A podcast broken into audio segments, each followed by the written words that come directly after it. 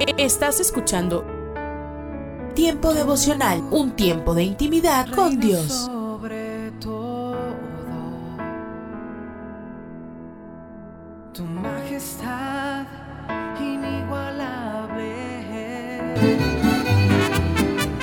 Las emisoras de Rema Radios tinieblas perdido en la a través de Tuning y Seno Radio maneras que cambiara mi vivir. y en nuestra página web remarradios.witsai.com diagonal radios. Y nunca, nunca pude hallar la solución. Mi Dios solo mío. Fue tu presencia que cambió mi corazón. Escucha y comparte. Comparte. Tiempo devocional en las plataformas Spotify, Google Podcast, Amazon Music y donde quiera que escuches tus podcasts.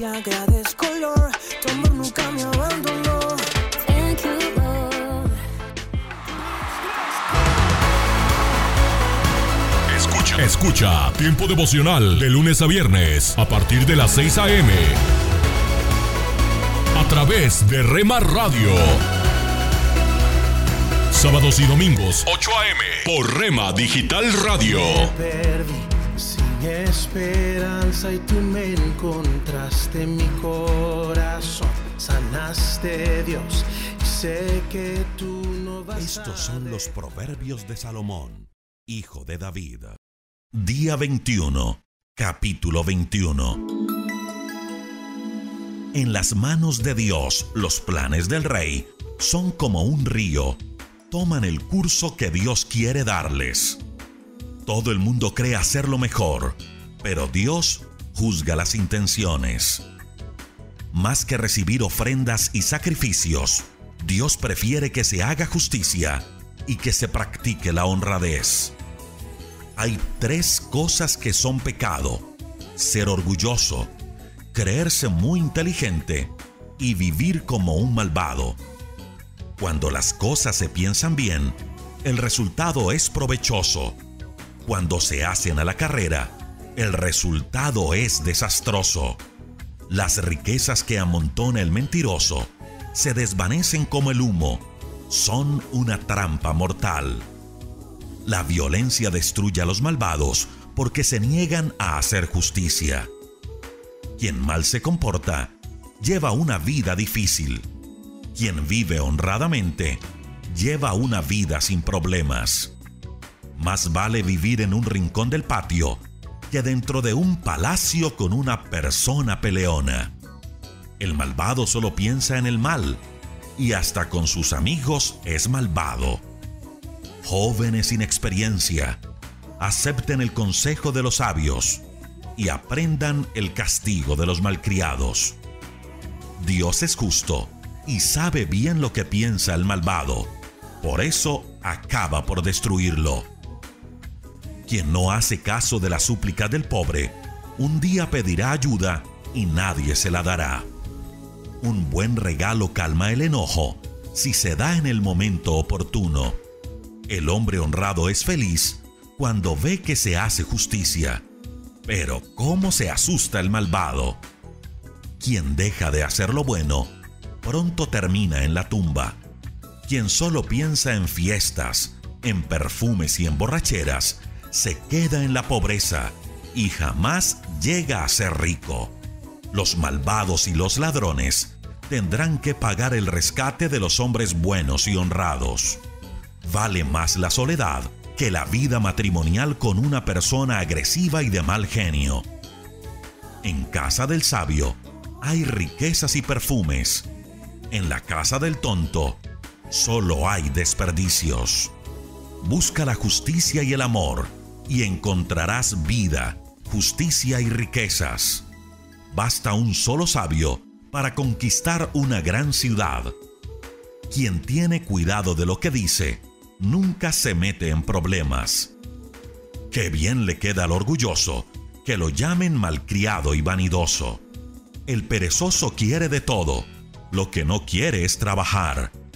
El hombre honrado siempre da y no pide nada a cambio. Dios no soporta a los malvados que le traen ofrendas y no son sinceros. El testigo falso será destruido, pero al testigo verdadero siempre se le da la palabra. El malvado parece estar muy seguro, pero solo el hombre honrado está seguro de verdad. Reconozcamos que ante Dios no hay sabiduría, ni conocimiento, ni consejos que valgan.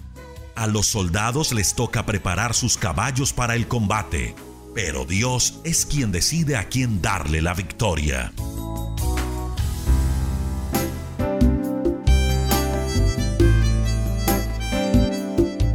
Alimento para el alma. Lecturas diarias de inspiración producidas por Radio Transmundial.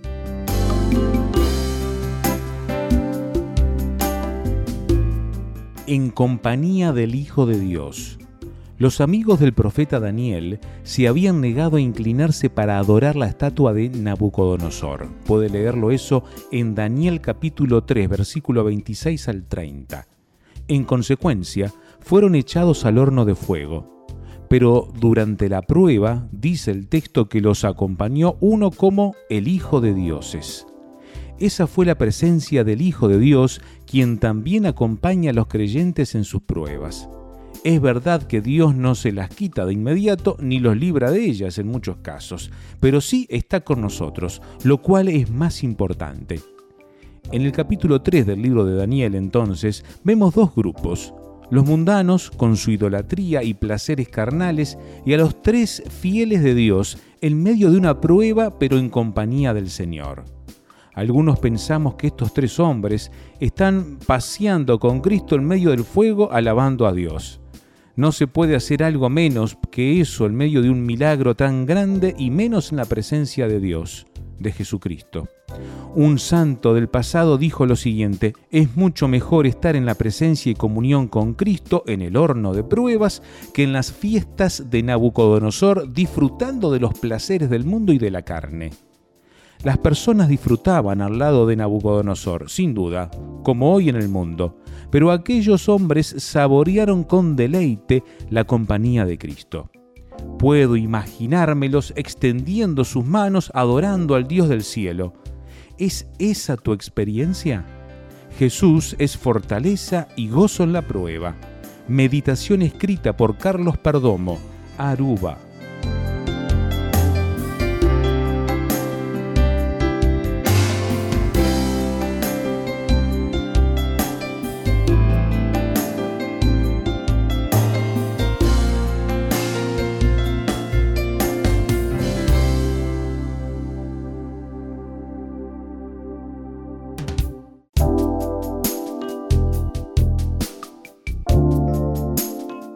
Si quieres adquirir el libro Alimento para el Alma, escribe a mexico@transmundial.org o llama al 55 56 33 55 44. El costo con envío incluido es de 215 pesos. Llama al 55 56 33 55 44 y adquiere tu libro Alimento para el Alma. Una vez más, 55 56 33 55 44. Llama hoy mismo.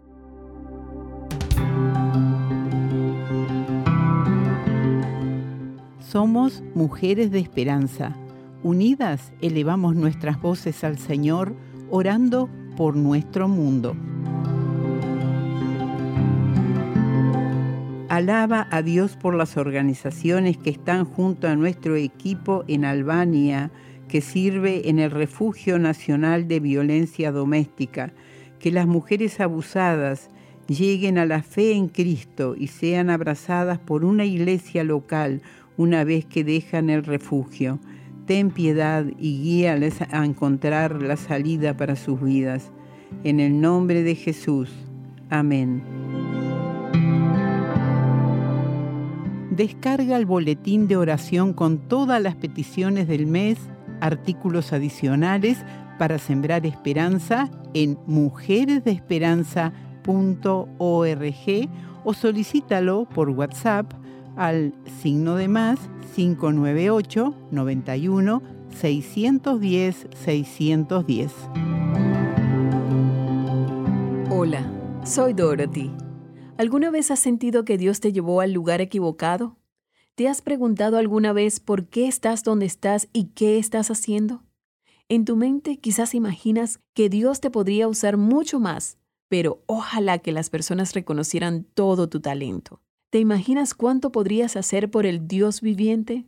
Desarrollas todas estas ideas en tu imaginación. La Biblia nos dice que renunciemos a nuestra imaginación, porque el plan de Dios es tal que con frecuencia piensas que te está llevando al plan C y luego te das cuenta que estás en el plan D. Él tiene el paso siguiente de aquello que nosotros ni siquiera tenemos idea porque estamos en Cristo. Él tiene un plan para tu vida y la mía. Él permite que sucedan todo tipo de cosas extraordinarias para que podamos volvernos a Él en total dependencia y de todo corazón. Ya sabes, esa puede ser la cosa más difícil que podemos hacer, porque cuando dependes totalmente de alguien, todos tus pequeños esquemas de respaldo realmente tienen que colocarse en el altar. Aquí está la historia de un hombre que caminó delante de Dios, el profeta Elías. Él vino a esta modesta viuda. Estamos de regreso en Primera de Reyes capítulo 17. Al llegar esta viuda, ella no solo estaba cuidando de sí misma, sino que en su mente y en su corazón cuidaba también de su hijo. No sé por qué era viuda. Tal vez el esposo había muerto en la terrible hambruna que la gente estaba experimentando, no lo sé. Pero Dios envió aquí a Elías a depender de una viuda con un hijo. Ya sabes, para un reconocido hombre de Dios a quien incluso los reyes temían, ¿te imaginas lo que era depender de una mujer que no tenía nada para él? Sin embargo, Dios siempre tiene pequeños incidentes para añadir a nuestra vida. Cuando Elías le pidió no solo que le trajera agua, sino también comida, fue asombroso que ella respondiera prontamente esperando por el Dios viviente. Ella dijo, dice la Biblia, entonces ella fue e hizo como le dijo Elías, y comió él y ella y su casa muchos días. Ella, amigo, amiga, obedeció no cuestionó quién era este extraño y por qué tendría que compartir su último bocado de comida con una persona así. No. Sabes, recuerdo a nuestro querido Señor, después de su muerte en sus días de resurrección, mientras caminaba aquí sobre la tierra. Después de resucitar de entre los muertos, un triunfador sobre la muerte, en ese camino a Emaús, recuerda, había dos discípulos que estaban tan cargados con sus propios problemas que decían, Oh, todas nuestras esperanzas estaban en Jesús y ellos lo crucificaron. Los dos no se daban cuenta de quién iba caminando con ellos en ese camino de Emaús. Puede ser que tú tampoco lo hayas percibido. El hecho de que Dios está a cargo de todas las cosas, queriendo para ti solo lo mejor espiritualmente, porque lo que Él hace en ti aquí va a durar toda la eternidad. Él te está diciendo, confía en mí en esta situación es incluso más que comida. Ya ves, cuando ella dijo que sí a este hombre, que es un hombre de Dios, ella no solo fue ayudada con comida para sí misma y para su hijo, sino que también recibió ayuda espiritualmente. Ella llegó a conocer al mismo Dios que él conocía. Ella comprendió que su provisión era grande porque dice, y la harina de la tinaja no escaseó, ni el aceite de la vasija menguó conforme a la palabra que Jehová había dicho por Elías. ¿Comprenderías que ese libro que tienes llamado la Biblia es la palabra del Dios viviente? ¿Comenzarías a ver que Dios tiene una manera a través de la cual Él te hablará hoy? ¿Una forma diferente de cómo Él habla a cualquier otra persona? Pídele al Espíritu Santo que te abra su palabra y de manera consistente busca versículos y mira el contexto de lo que estás leyendo y la palabra se hará viva y real. Dirás, Señor, te entrego todo a ti. Quiero lo que tú quieres y acepto tu plan. Te agradezco y te alabo a través de tu palabra. Vas a alimentarme y dirigirme día a día. En la peor situación te daré la alabanza y la gloria desde mi corazón. En el nombre de Jesús. Amén te invito a que solicites el libro Tu búsqueda de Dios. Nuestro correo electrónico es dorothy arroba transmundial.org. Hola, soy Johnny Erickson Tara.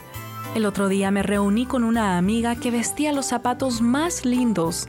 Me hizo recordar cuando yo estaba de pie y podía usar todo tipo de zapatos y tacones, pero la parálisis y el estar sentada día tras día en una silla de ruedas hace que la sangre se acumule en mis piernas y entonces mis pies siempre se ven hinchados. Pero no me desanimo con la apariencia de mis pies pues Isaías capítulo 52 dice, cuán hermosos sobre los montes son los pies de los que traen buenas nuevas, de los que anuncian la paz y proclaman la salvación, de los que dicen, Dios reina. Ahí lo tienes, amigo, amiga. Aunque la diabetes o el artritis o el embarazo cambien la apariencia de tus pies, cuando eres el tipo de persona que testifica de su fe, no importando las circunstancias, Dios te ve con ojos de amor y orgullo. Estás escuchando Tiempo devocional, un tiempo de intimidad con Dios.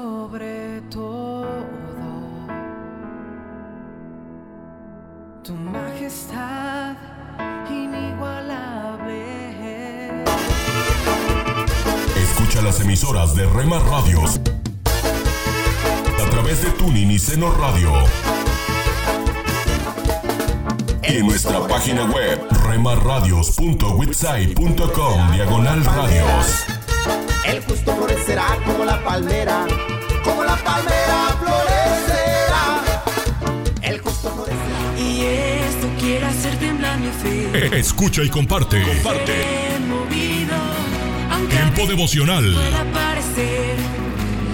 en las plataformas Spotify, Google Podcast, Amazon Music y donde quiera que escuches tus podcasts.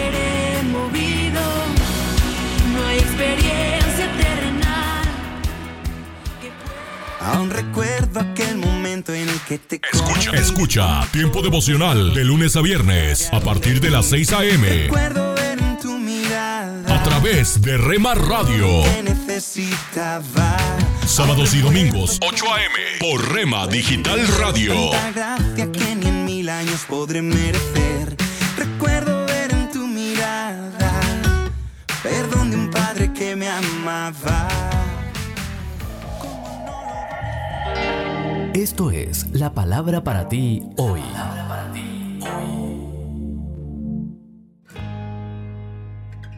Y la palabra para ti hoy es Vive por algo más grande que tú, escrita por Bob Gass. En Juan 12:24 leemos, Si el grano de trigo no cae en tierra se queda solo. Jesús lo dijo, si el grano de trigo no cae en tierra y muere, se queda solo, pero si muere, produce mucho fruto. Se estima que un grano de trigo producirá un tallo con tres espigas de trigo. En cada espiga hay entre 15 a 35 granos, o sea que cada tallo produce aproximadamente 100 granos. Cuando los siembras, esos granos producen 10.000 granos y si los replantas producirán un millón de granos y si continúas haciéndolo cubrirás la tierra con trigo.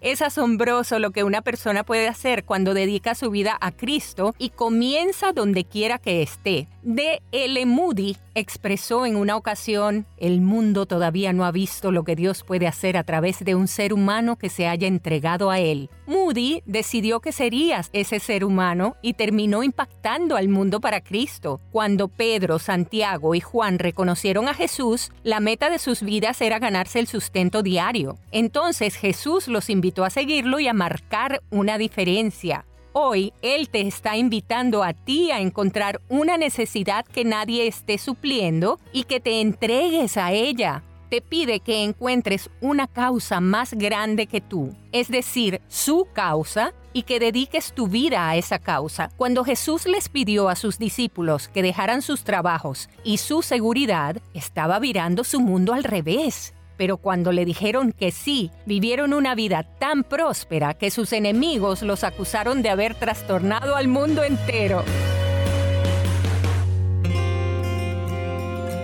Cuando nos encontramos en momentos difíciles, olvidamos que la vida continúa, pero ante cualquier situación, debemos aferrarnos a la fe y a la esperanza.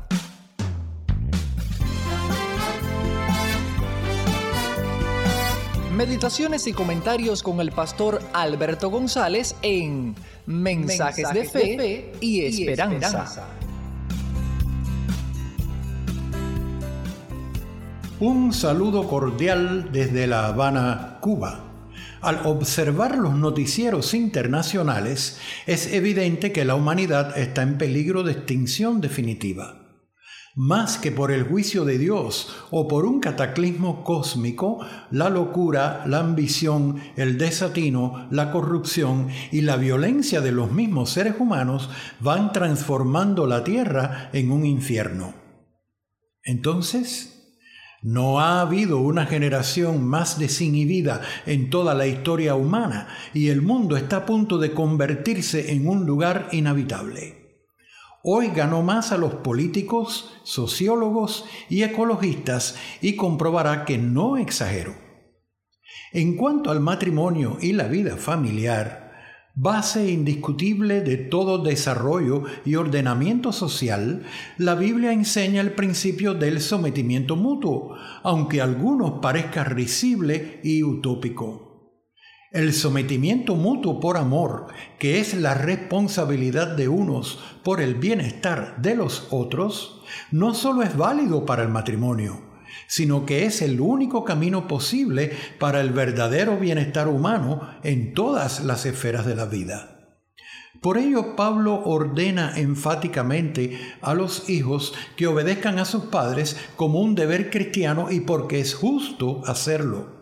Entonces, obedecer a los padres es obedecer al Señor y es un acto de justicia hacia quienes nos trajeron a la vida. Con frecuencia los hijos olvidamos que aún en el peor de los casos, cuando nuestros padres nos abandonaron o maltrataron, sin la existencia de ellos, nunca hubiésemos nacido.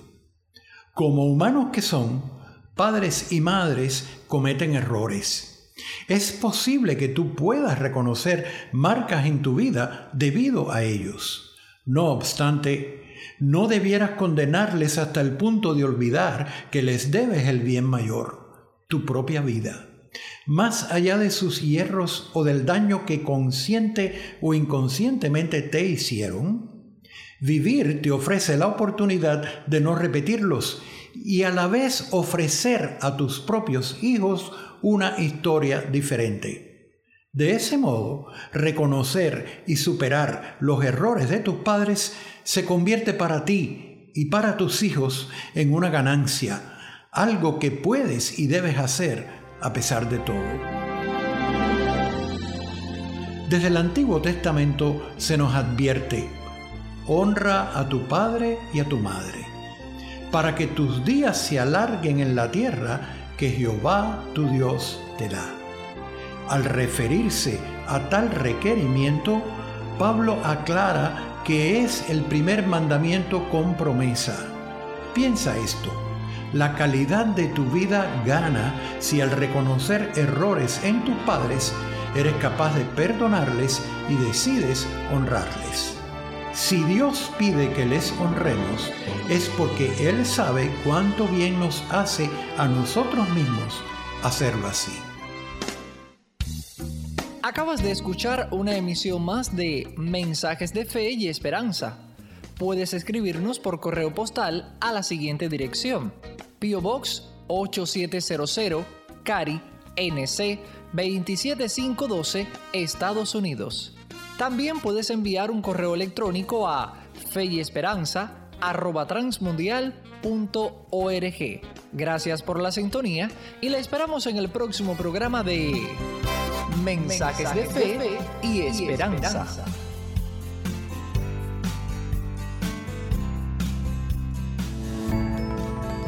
Soy Eduardo Palacio con Pautas para Vivir. ¿Ha escuchado la frase de vez en cuando? La profesora de Biblia Beth Moore lo utiliza para describir la forma en que el aquí y el ahora en la vida de un seguidor de Jesús está indisolublemente ligado al cuándo, el futuro que está por venir. Muy a menudo estamos atrapados en lo que el libro bíblico de Romanos se refiere como nuestros sufrimientos presentes. Ahora experimentamos pérdidas, enfermedades crónicas, injusticia y traición. Nuestro sufrimiento puede ser tan abrumador que la vida eterna parece lejana, irreal y quizás irrelevante. Pero las escrituras dicen que lo contrario es cierto. Lo que sufrimos ahora no es nada, nada comparado con la gloria que Dios nos revelará más tarde. Todos nuestros sufrimientos serán incomparablemente eclipsados por la gloria que Dios nos va a revelar, explica Moore. La gloria de Dios es algo que tal vez no podamos captar porque las escrituras dicen que no podemos ver las cosas claramente en la hora de esta vida. Esta gloria es el tipo de cosas que nos hace olvidar por completo el dolor que experimentamos inspirando el apóstol Pablo al incluso llamarlos por problemas ligeros y momentáneos que nos hacen alcanzar la gloria eterna que lo supera a todos ellos con creces. El escritor C.S. Lewis escribió Nuestro ahora como vivir en las tierras sombrías, seguidor de Jesús. Nunca olvides que tu ahora está conectado con la gloria que espera para el después. Acaba de escuchar a Eduardo Palacio con Pautas para Vivir, un ministerio de Guidelines International. Permita que esta estación de radio sepa cómo el programa le ha ayudado. Acompáñenos en la próxima emisión de Pautas para Vivir. Gracias por su sintonía. ¿Te imaginas? Una reflexión del pastor y comunicador José Pablo Sánchez con Esperanza Suárez.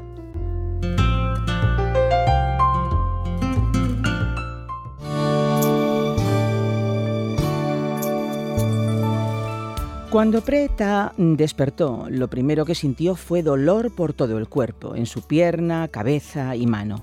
Se la miró y tenía cortes profundos en cuatro dedos, en la palma y sangre por todas partes. Estaba en un hospital.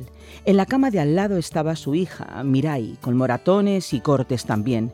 ¿Qué ha ocurrido? pensó tratando de entender la situación. Entonces recordó a los borrachos, la vara de hierro y lloró pensando que iba a morir. Su hijo, sentado a su lado, también lloraba. ¿Qué vamos a hacer? le dijo. Los médicos no te atenderán porque somos cristianos. ¿Dónde iremos? Unos años antes era Navin, su marido, quien atacaba a los cristianos. Preta y Navin no lo entendían. Él había apelado a un cristiano para mantenerlos alejados, pero seguían viniendo, repartiendo folletos de dioses extranjeros y hasta algunos amigos se hicieron cristianos. Poco después, Preta comenzó a preguntarse sobre este Jesús. Su hija tenía una enfermedad en la piel desde pequeña, la señalaban y se reían de ella hasta avergonzarla. Peor aún para una mujer en su comunidad, nunca se casaría. Hicimos de todo. Ayunamos, oramos a nuestros dioses, participamos en los rituales y ceremonias y nada pasó. Los cristianos decían que Jesús podía sanar a la gente. ¿Valía la pena intentarlo? Si ese Dios la sana, le serviré el resto de mi vida, cuenta Preta. Preta no olvida cuando fue con Mirai a pedir ayuda al pastor.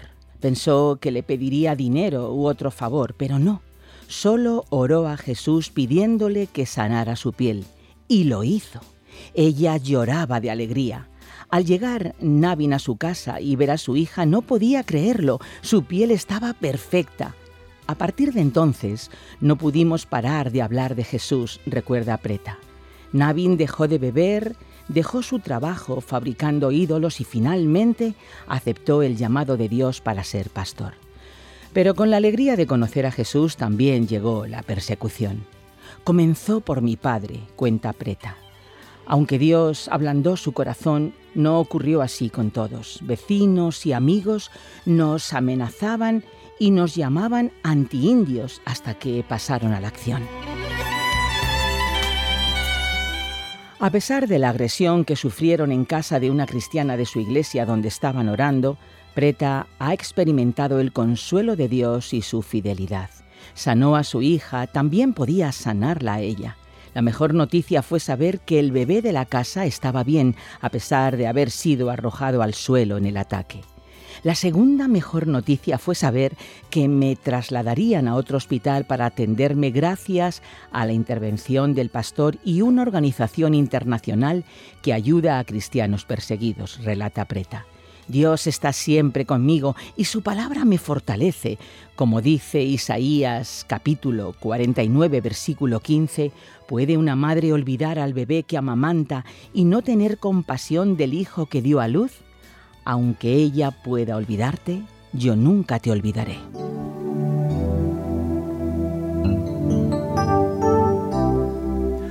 ¿Te imaginas ver a tu hija enferma, llevarla a médicos y darle todo tipo de tratamiento, rezar, ayunar, sin ver una solución? ¿Te imaginas ver cómo tu hija sufre el desprecio de sus compañeros de clase, la marginación y el acoso por su enfermedad y no saber dónde ir, hasta que alguien te habla de Jesús y su poder para sanar? ¿Te imaginas clamar a Jesús por su ayuda y en un instante, mientras el pastor ora por tu hija, su piel es sanada milagrosamente, de modo que tu corazón queda cautivo del amor de Jesús y tanto tú como tu esposo decidís honrar y adorar solo a Jesús? ¿Te imaginas que esa decisión provoca la violencia, la persecución, la tortura de tus vecinos hasta el punto de tener que ingresar en un hospital con heridas graves? Pero en lugar de abandonar tu fe, decides perdonar y seguir amando como te amó Jesús. Pues no te lo imagines más, es verdad, la verdad de aquellos que viven en el poder de Jesús. Has escuchado ¿Te imaginas? Un espacio producido por Radio Encuentro, Radio Transmundial en España. Comunícate a info@radioencuentro.net.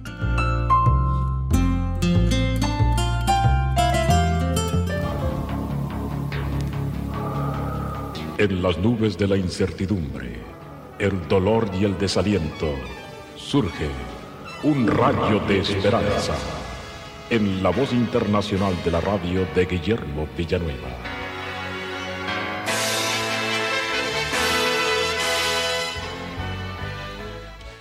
Hace 3750 años, Jacob estaba huyendo de Esaú su hermano y se dirigía a la casa de su tío Labán. Antes de llegar a la casa del tío se encontró con Raquel, una jovencita que Jacob inmediatamente amó. La amó tanto que fue a pedir su mano.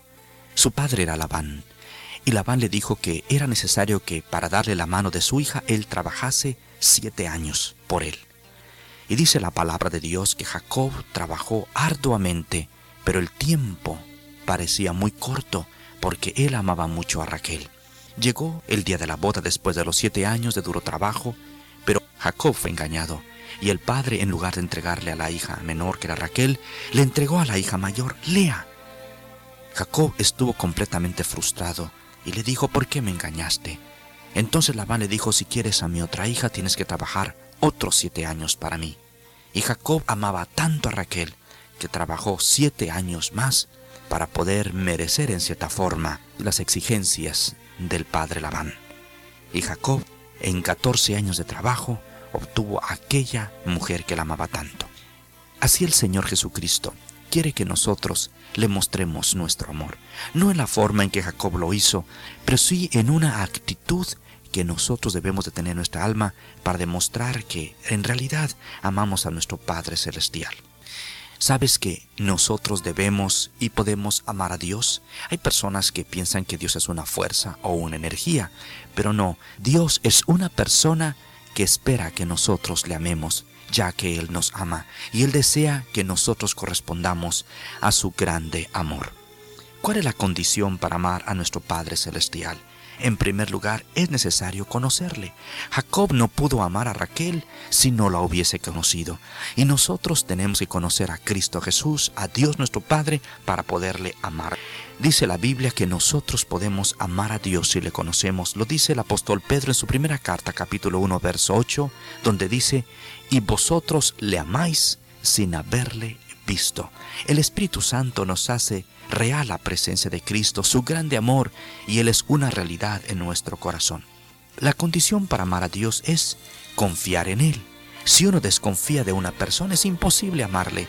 Nosotros podemos confiar en Él plenamente, confiarle nuestra alma, nuestra salvación, nuestros problemas y necesidades, confiarle también nuestro amor. Y cuando nosotros confiamos en Él, estamos manifestando de esta manera que le amamos. También arrepintiéndonos es una forma o es una condición para demostrar nuestro amor a Dios. Porque el pecado ofende a nuestro Padre y ¿cómo vamos a demostrar nuestro amor a Dios ofendiéndole?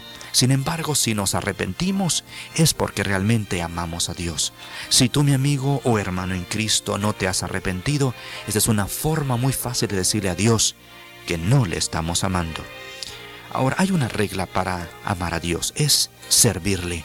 Jacob tuvo que servir a su suegro para poder conseguir a Raquel. Y nosotros, para poder demostrar nuestro amor al Señor, tenemos que servirle. Y servirle es guardando su palabra, haciendo lo que Él nos manda en su bendita palabra. Y tendremos la bendición de Dios cuando amamos a Cristo. Seremos amados por el Señor Jesús, por el Espíritu Santo y por el Padre. Por lo tanto, amemos a Dios y nosotros seremos amados por Él. Amén. Esperamos que esta audición, un rayo de esperanza, haya penetrado en su corazón.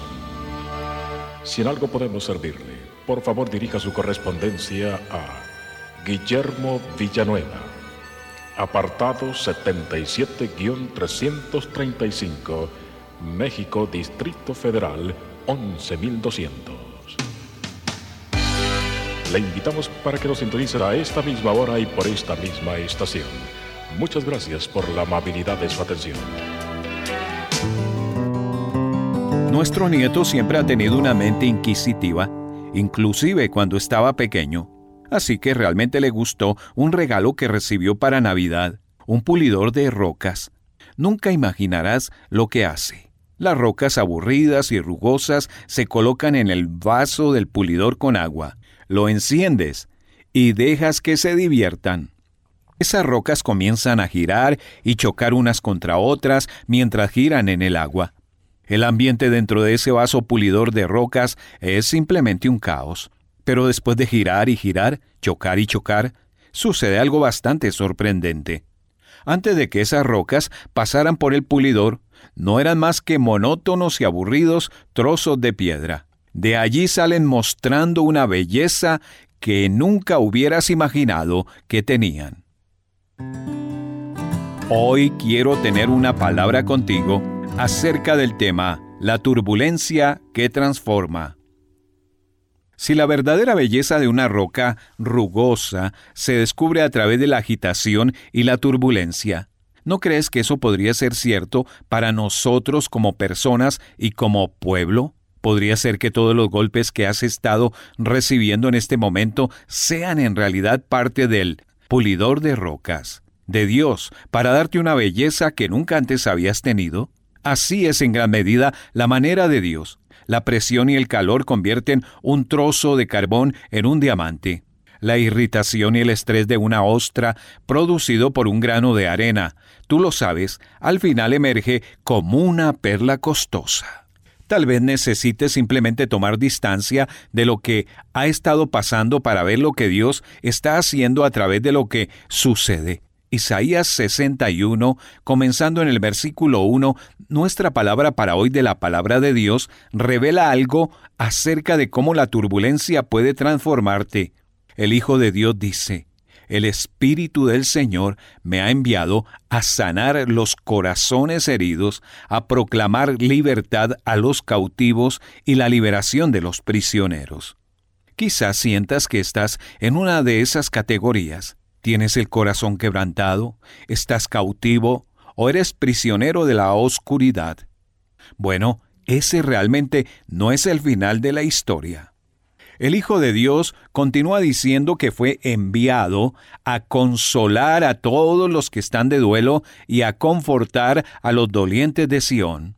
Me ha enviado a darles una corona en vez de cenizas, aceite de alegría en vez de luto, traje de alabanza en lugar de espíritu de desaliento. Jesús torna en belleza las cenizas de tu vida cambia en alegría los tiempos de dolor y hace surgir alabanza de un momento de desesperación. Así es como Dios quiere ayudarte a lucir cuando salgas del pulidor de rocas. Serán llamados robles de justicia, plantío del Señor para mostrar su gloria. Dios quiere usar el pulidor para hacerte fuerte e indestructible como un roble. El sufrimiento convierte a los débiles en guerreros. Y Él quiere usar la turbulencia para darte una relación tan hermosa con Él que serás un escenario para mostrar la gloria del Señor. En última instancia, la Biblia dice que serán llamados ministros de Dios. Eso significa que en los tiempos difíciles estarás equipado para ser un instrumento poderoso de Dios en las vidas de otros que están sufriendo. Los sacudones que estás soportando, los golpes que estás recibiendo, son herramientas en las manos de Dios para sacar a relucir en ti una belleza asombrosa, una fuerza, una ternura, una madurez, una confianza, una compasión que solo proviene de ser embellecido en el pulidor de Dios. Así que no te quedes pensando, ¿por qué está pasando esto? En lugar de eso, sigue preguntándote, ¿cómo puede Dios usar esto? No te desesperes cuando sigas chocando contra cosas y las cosas sigan chocando contra ti, cuando todo tu mundo esté girando y chocando. Eso no es para destruirte, es para brindarte una belleza que nunca antes habías tenido. Si dejas que Dios se salga con la suya en esta turbulencia, mostrarás su esplendor por el resto de tu vida. Una palabra contigo de Ran Hatchcraft. Estás escuchando Tiempo devocional, un tiempo de intimidad con Dios. Sobre todo, tu majestad inigualable. Escucha las emisoras de Rema Radios enojado. A través de Tuning y Seno Radio y en nuestra página web remarradios.witsai.com diagonal radios.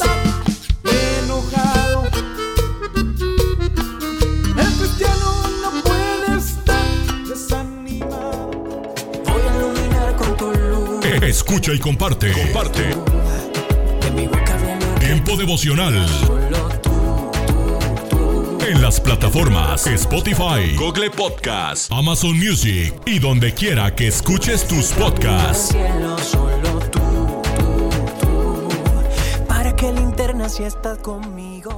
Me has llamado, tantas veces te he ignorado. Escucha. Escucha Tiempo devocional de lunes a viernes a partir de las 6 a.m. A través de Rema Radio. Sábados y domingos, 8 a.m. por Rema Digital Radio. A ti me acerco, ya no quiero alejarme. Si caigo, sé que puedes levantarme. Yo fui creada para amarte. Solo una voz inspira tu vida, inspira tu vida. Una voz de los cielos, con el pastor Juan Carlos Mayorga. Bienvenidos. Invocad luego vosotros el nombre de vuestros dioses, y yo invocaré el nombre de Jehová, y el Dios que respondiere por medio de fuego, ese sea Dios. Y todo el pueblo respondió diciendo, bien dicho. Entonces Elías dijo a los profetas de Baal, escogeos un buey y preparadlo vosotros primero, pues que sois los más, e invocad el nombre de vuestros dioses mas no pongáis fuego abajo. Y ellos tomaron el buey que le fue dado y lo prepararon e invocaron el nombre de Baal desde la mañana hasta el mediodía diciendo, Baal, respóndenos. Pero no había voz ni quien respondiese. Entre tanto ellos andaban saltando cerca del altar que habían hecho y ellos clamaban a grandes voces y se sajaban con cuchillos y con lancetas conforme a su costumbre hasta chorrear la sangre sobre ellos. Pasó el mediodía y ellos siguieron gritando frenéticamente hasta la hora de ofrecerse el sacrificio, pero no hubo ninguna voz, ni quien respondiese, ni escuchase. Primer libro de Reyes 18, 24 al 29. Cree sin ver. Hubo un intento de demostrar que Baal era Dios, pero fracasó. Nada de lo que se hizo para que Baal manifestara su gloria supuestamente poderosa con fuego sobre el sacrificio funcionó. Baal resultó no ser Dios, ni dueño y señor de todo porque no pudo responder con fuego sobre el sacrificio. Oh, pero el Dios y Padre de nuestro Señor Jesucristo sí respondió en esta guerra de poderes. Manifestó su poderosa gloria haciendo caer fuego sobre el sacrificio de acuerdo al primer libro de Reyes 18:37 al 38. Enseguida quedó definitivamente claro que Baal no es el Señor, sino el Dios de Elías, el gran yo soy. Fue demostrado quién es realmente Dios. Una vez el pueblo indeciso y sincretista, que no se definía entre Jehová o Baal, reconoció al Creador del cielo y la tierra cuando éste hizo llover sobre el sacrificio, entonces el pueblo veneró al tal como el Dios verdadero. Leemos en el primer libro de Reyes 18:39, viéndolo todo el pueblo, se postraron y dijeron, Jehová es el Dios, Jehová es el Dios. Mi amable oyente, ¿crees esto? ¿Crees tan solo por el oír esta palabra que hay un Dios? ¿El Dios de Elías? ¿El Dios y Padre de nuestro Señor Jesús? Aquel pueblo indeciso a punto de aborrecer a Dios por tener a Baal también como Dios, solo hasta que vio la manifestación del poder del único Dios verdadero, creyó y se volvió a él, dejó de darle la espalda. ¿Será necesario algo semejante en tu vida para que creas? Cuando Jesús mismo dice según Juan 20:29, bienaventurados los que no vieron y creyeron. Ahora, no porque Dios manifestó su poder en esta lucha para reconocerlo significa que lo hará así siempre. No porque a Tomás se le mostró resucitado con las señales de los clavos en sus manos y pies y de la lanza en su costado para que éste creyera, no significa que así hará con todos. No lo hará con todos pues en esto manda la soberanía divina, sus propósitos y la condición del corazón de la persona que es el objeto de semejante demostración gloriosa de su poder para que crea que Él es el Dios Todopoderoso. Cuando Herodes pidió señal a Jesús de que era realmente quien decía ser, Jesús no manifestó su gloria poderosa realizando algún tipo de milagro asombroso para convencerlo, sino que manifestó su gloria guardando silencio. Obvio,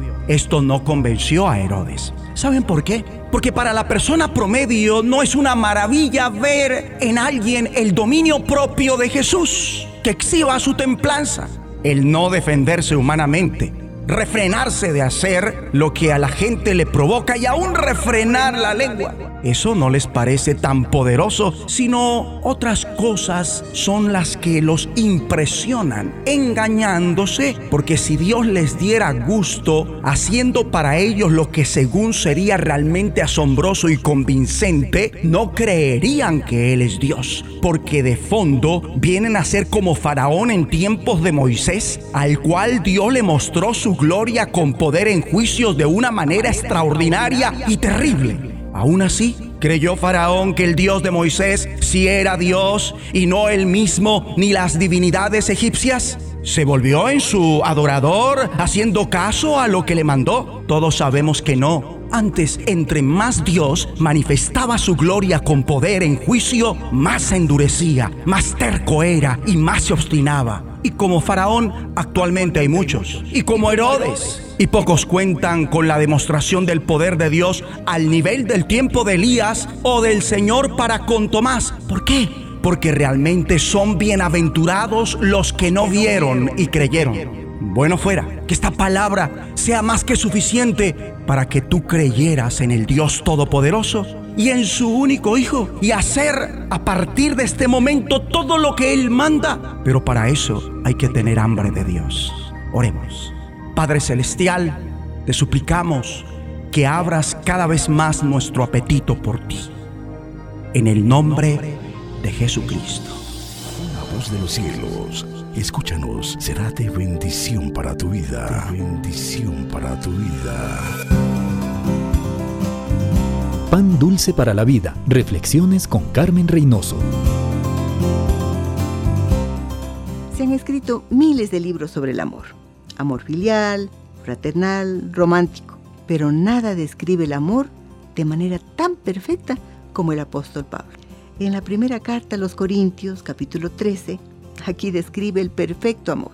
Este amor no se define, se le describe por sus acciones.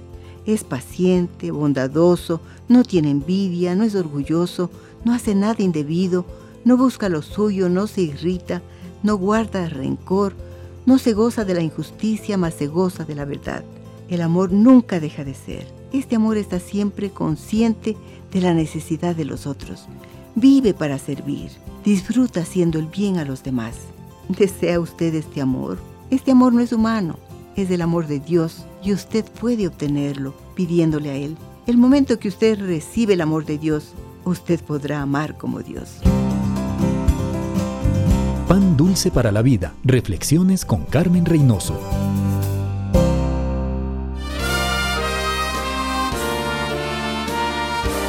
Presentamos La Buena Semilla, una reflexión para cada día del año.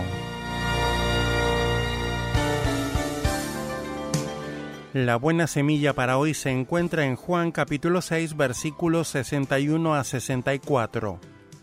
¿Esto os ofende? El espíritu es el que da vida, la carne para nada aprovecha. Las palabras que yo os he hablado son espíritu y son vida, pero hay algunos de vosotros que no creen. La reflexión de hoy se titula Siete conceptos erróneos sobre la fe cristiana, segunda parte. 3. Está en contradicción con la ciencia. Decir que la teoría de la evolución ha reemplazado a la fe en la creación es un razonamiento incorrecto porque aunque la Biblia no sea un libro científico, todo lo que dice es exacto. Vuelva a leer el primer capítulo del Génesis, el orden de aparición de los elementos, estrellas, tierra, mares, continentes, plantas, animales, hombre. Es el mismo que utilizan los científicos en la actualidad. La arqueología, la medicina y la geología lo confirman. 4 no mejora a las personas. Las cruzadas, la Inquisición y tantas otras cosas horrendas no dan buen testimonio de los cristianos, pero los autores de dichas atrocidades eran realmente cristianos. Jesús dijo que el árbol se conoce por su fruto. Lucas 6:44. Somos salvos por la fe, pero luego mostramos la realidad de esa salvación a través de las buenas obras. Uno no puede ser cristiano y complacerse desobedeciendo a Cristo. 5. Impone muchos límites. Por la fe en Jesús recibimos una nueva vida y a partir de ese momento nuestra percepción del mundo, de nosotros mismos y de la vida cambia completamente. Deseamos reunirnos con otros creyentes, leer la Biblia, orar y hacer el bien a los demás. El pecado ya no nos atrae como antes. Poco a poco experimentamos que imitar a Jesús nos hace felices. El cristiano ama a Dios y al prójimo. Mateo 22, 37 a 39. Todo lo que respecta a este principio de vida está permitido. Es la ley de la libertad. Santiago 1.25. Para escuchar este y otros programas, le invitamos que visite nuestra página web en labuenasemilla.com.ar.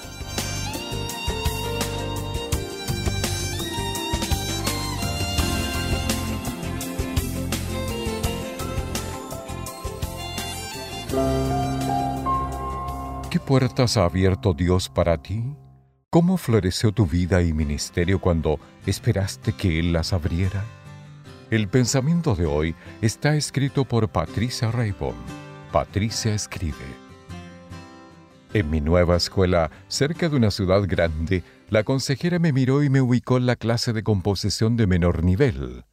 Yo venía de una escuela de un barrio pobre, pero con calificaciones excelentes, e incluso un premio del director por mis escritos. Sin embargo, la puerta a la mejor clase de redacción se me cerró cuando la consejera decidió que yo no era apta. La pequeña y humilde iglesia de la antigua Filadelfia habría entendido semejante arbitrariedad. Además de los daños producidos por un terremoto, enfrentaba oposición satánica. Una iglesia tan despreciada tenía poca fuerza, pero Jesús dijo de ella, Has guardado mi palabra y no has negado mi nombre, y por eso Dios puso ante ella una puerta abierta la cual nadie puede cerrar. Sin duda, Él es el que abre y nadie puede cerrar, y cierra y nadie puede abrir. Esto también es cierto para nuestros esfuerzos en el ministerio. Algunas puertas no se abren. Sin embargo, al escribir para Dios, Él me ha abierto puertas que me permiten llegar a una audiencia global, a pesar de aquella consejera discriminadora. Las puertas cerradas no serán un obstáculo. Jesús dijo, Yo soy la puerta. Entremos y sigámoslo. Oremos, Dios, abre puertas para ir donde quieres que vaya. En el nombre de Jesús. Amén. El pensamiento de hoy fue traído a ustedes de parte de Ministerios Nuestro Pan Diario. Un mensaje a la conciencia. Un momento de reflexión en la vida diaria. Escúchelo hoy en la voz de Carlos Rey. Nadie esperaba que se quedara callado, sobre todo después de semejante andanada de improperios lanzados contra él y contra el partido político en que militaba. Y eso que el individuo que se los había soltado era un periodista famoso por la pobreza con que hablaba el español. Él, en cambio, tenía fama de dominar la lengua de Cervantes y de ser perspicaz, ágil y tajante para despachar cualquier comentario adverso si se resolvía hacerlo, así que era de esperarse que aprovechara la primera oportunidad que se le presentara para desquitarse. Por eso, cuando un colega de ese periodista puertorriqueño le pidió a José Arsenio Torres que comentara sobre lo dicho, este no vaciló en vociferar, yo no voy a bajar al nivel de ese tipo. Después de todo, ese es un analfabeto en dos idiomas, español e inglés. Menos mal que Dios no nos trata a nosotros como el profesor Torres trató a su desaventajado contrincante político. Pero conste que tendría toda la razón si lo hiciera. Es que hay de veras muchísimas personas analfabetas en dos idiomas espirituales, el del cielo y el de la tierra. El del cielo es el que emplea a Dios para hablarnos desde el cielo y el de la tierra el que empleamos nosotros para hablarle a Él desde la tierra. En ese sentido, el idioma del cielo es el de nuestra Biblia y el de la tierra es el de nuestras oraciones. De modo que tienen razón los que sostienen que el idioma del cielo es el español al menos para los que hablamos español y tenemos acceso a una versión castellana de la Biblia. Lo cierto es que Dios nos ha bendecido con una variedad de traducciones de la Biblia en nuestro idioma, pues ha iluminado y preparado a muchos traductores a través de los siglos que nos la han entregado en nuestra lengua materna.